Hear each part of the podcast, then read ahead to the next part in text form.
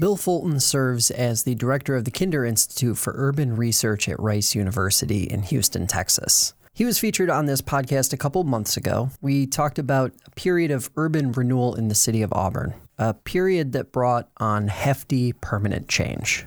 Now we're talking about more change, except it has to do with professional baseball. If you didn't know, because of the changes within the minor league baseball system and the league's relationship with Major League Baseball, a number of teams were cut, including the Auburn Doubledays. Bill's recent piece on Medium dot com took on that topic and relationship, and how cities like Auburn, where he grew up, would be affected. Look, it's complicated, and there is a ton of unknown still today, even though the Doubledays appear to have a solid future before that. Bill says, though, that the positive social impact that professional teams like the Doubledays have on small cities like Auburn is absolutely undeniable. I'm Josh Durso for Finger Lakes one dot com, and this is the F O one Daily Podcast.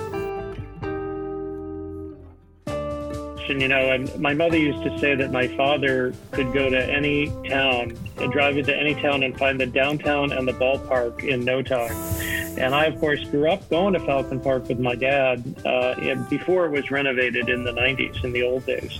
Um, but minor league, professional baseball has played an important role in the civic life of small cities like Auburn and Geneva and Batavia uh, for well over one hundred years, right? Um, it's part of those cities' identity.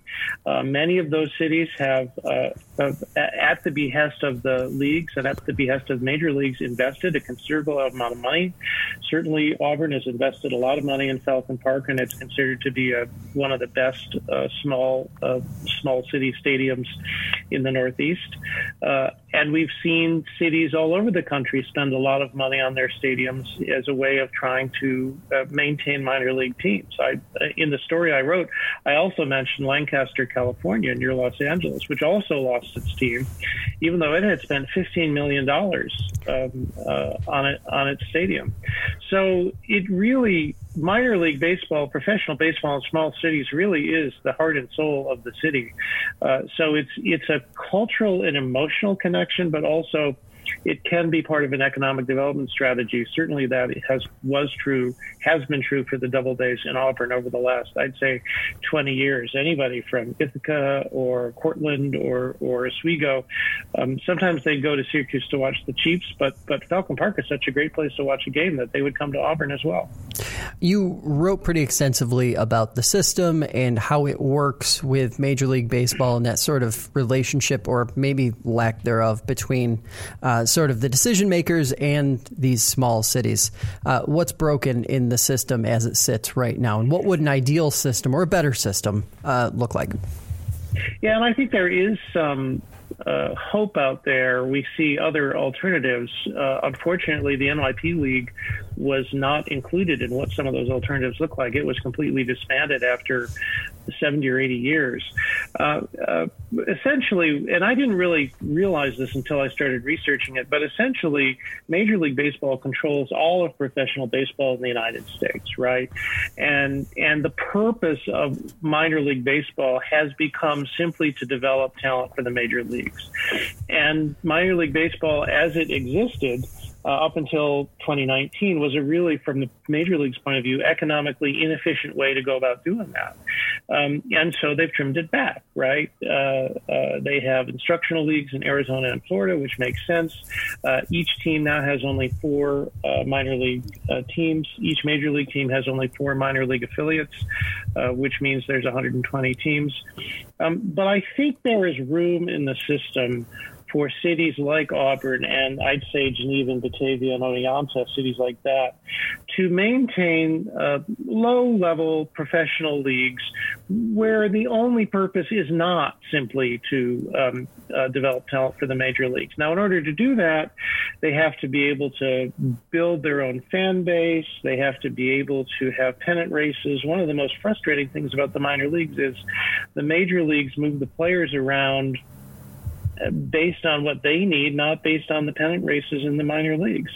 Now, there is some uh, hope out there. You'll see the the American Association, the Pioneer League, which was a Class A league, uh, now are independent leagues with an affiliated partnership with the major league. So I think there's some hope out there, but it's, it's just tragic, I think, that the N Y P League in particular, a strong league with a strong history and proud cities, got completely dismantled as a result of this, and didn't. And really, the only alternatives has been to have a, a, a draft league or, or an amateur college league, which are the two leagues that the N Y P te- uh, cities have gone into. I, I'm curious, from your perspective, um, obviously we, we know now that there will be some form of, of baseball happening in Auburn, but uh, it's obviously not going to be what people have, have grown accustomed to over the last several decades. Historically speaking, like, what does that do to a city like Auburn? Like, what, how does that change the fabric of the community moving forward? Obviously thinking sort of like abstractly long term. Right. I think that remains to be seen. There are some good things about this amateur college league that that um, that Auburn is going to go into. Um, uh, the owners appear quite committed. They also own the Geneva team, right? Um, mm-hmm. There's also a nice tradition, since these are amateur players and they can't afford to, to rent any place, that there are host families. In all, there will be host families in Auburn hosting the players. So there are ways in which this will Uh, um, Uh, be beneficial to the city and beneficial to the fabric of the city. But I think, you know, one of the most tragic things to me is the is the essential elimination of the uh, community nonprofit that owned the Doubledays, right? Um, the team is the new team will be owned by private individuals who seem like good guys. Mm-hmm. Um, but one of the really special things about Auburn, and there is no there was no other city in America that had anything remotely like this except Green Bay, was the fact that the that the that the team was owned not by private individuals but by the community at large in the form of a nonprofit that was essentially controlled by the city. But that was a unique form, and I and I personally think that that's a form that more cities should think about going forward, because it takes the revenue pressure off to a certain extent, and it makes it, uh, it it seems like it would make it more possible for a you know, low-level professional team to to succeed in the long run. I think that's one of the real tragedies, is the loss of the community, the Auburn community-owned baseball club. And um, uh, I would like to get your, your your take on this piece of feedback, which we kept getting every t- any time we post a story about the, the Doubledays. Inevitably, someone says, well, look, nobody goes to the games. The games never sell out. Uh, you know, it's a waste, something to that effect, because it is, you know, controlled ultimately by the city. Uh, I'm right. curious.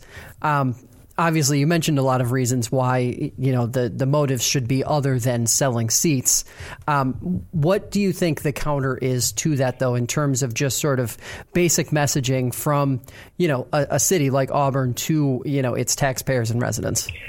Well, I think the ability under the system that we've had, the ability of a city like Auburn to build a brand and to build a fan base has been limited, right? Um, you don't have the same players every year.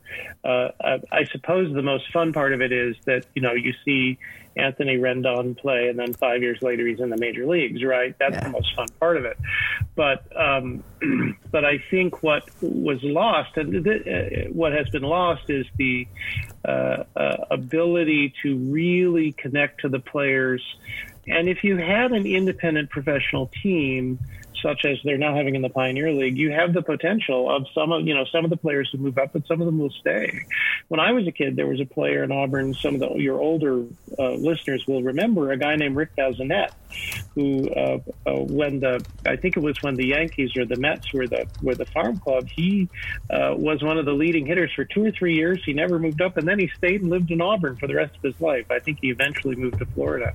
Uh, but that kind of connection between the players and the team is impossible possible to create under under the current system. I, I don't know how realistic it is. Maybe I'm just being nostalgic or starry-eyed about it, but but the idea that, I guess the basic point of my piece was, minor, the purpose of minor league baseball ought to be for um, cities to enjoy having teams and for players to enjoy playing baseball, not just for the major leagues to develop talent. And and that's the I think that's the tragedy in this whole situation.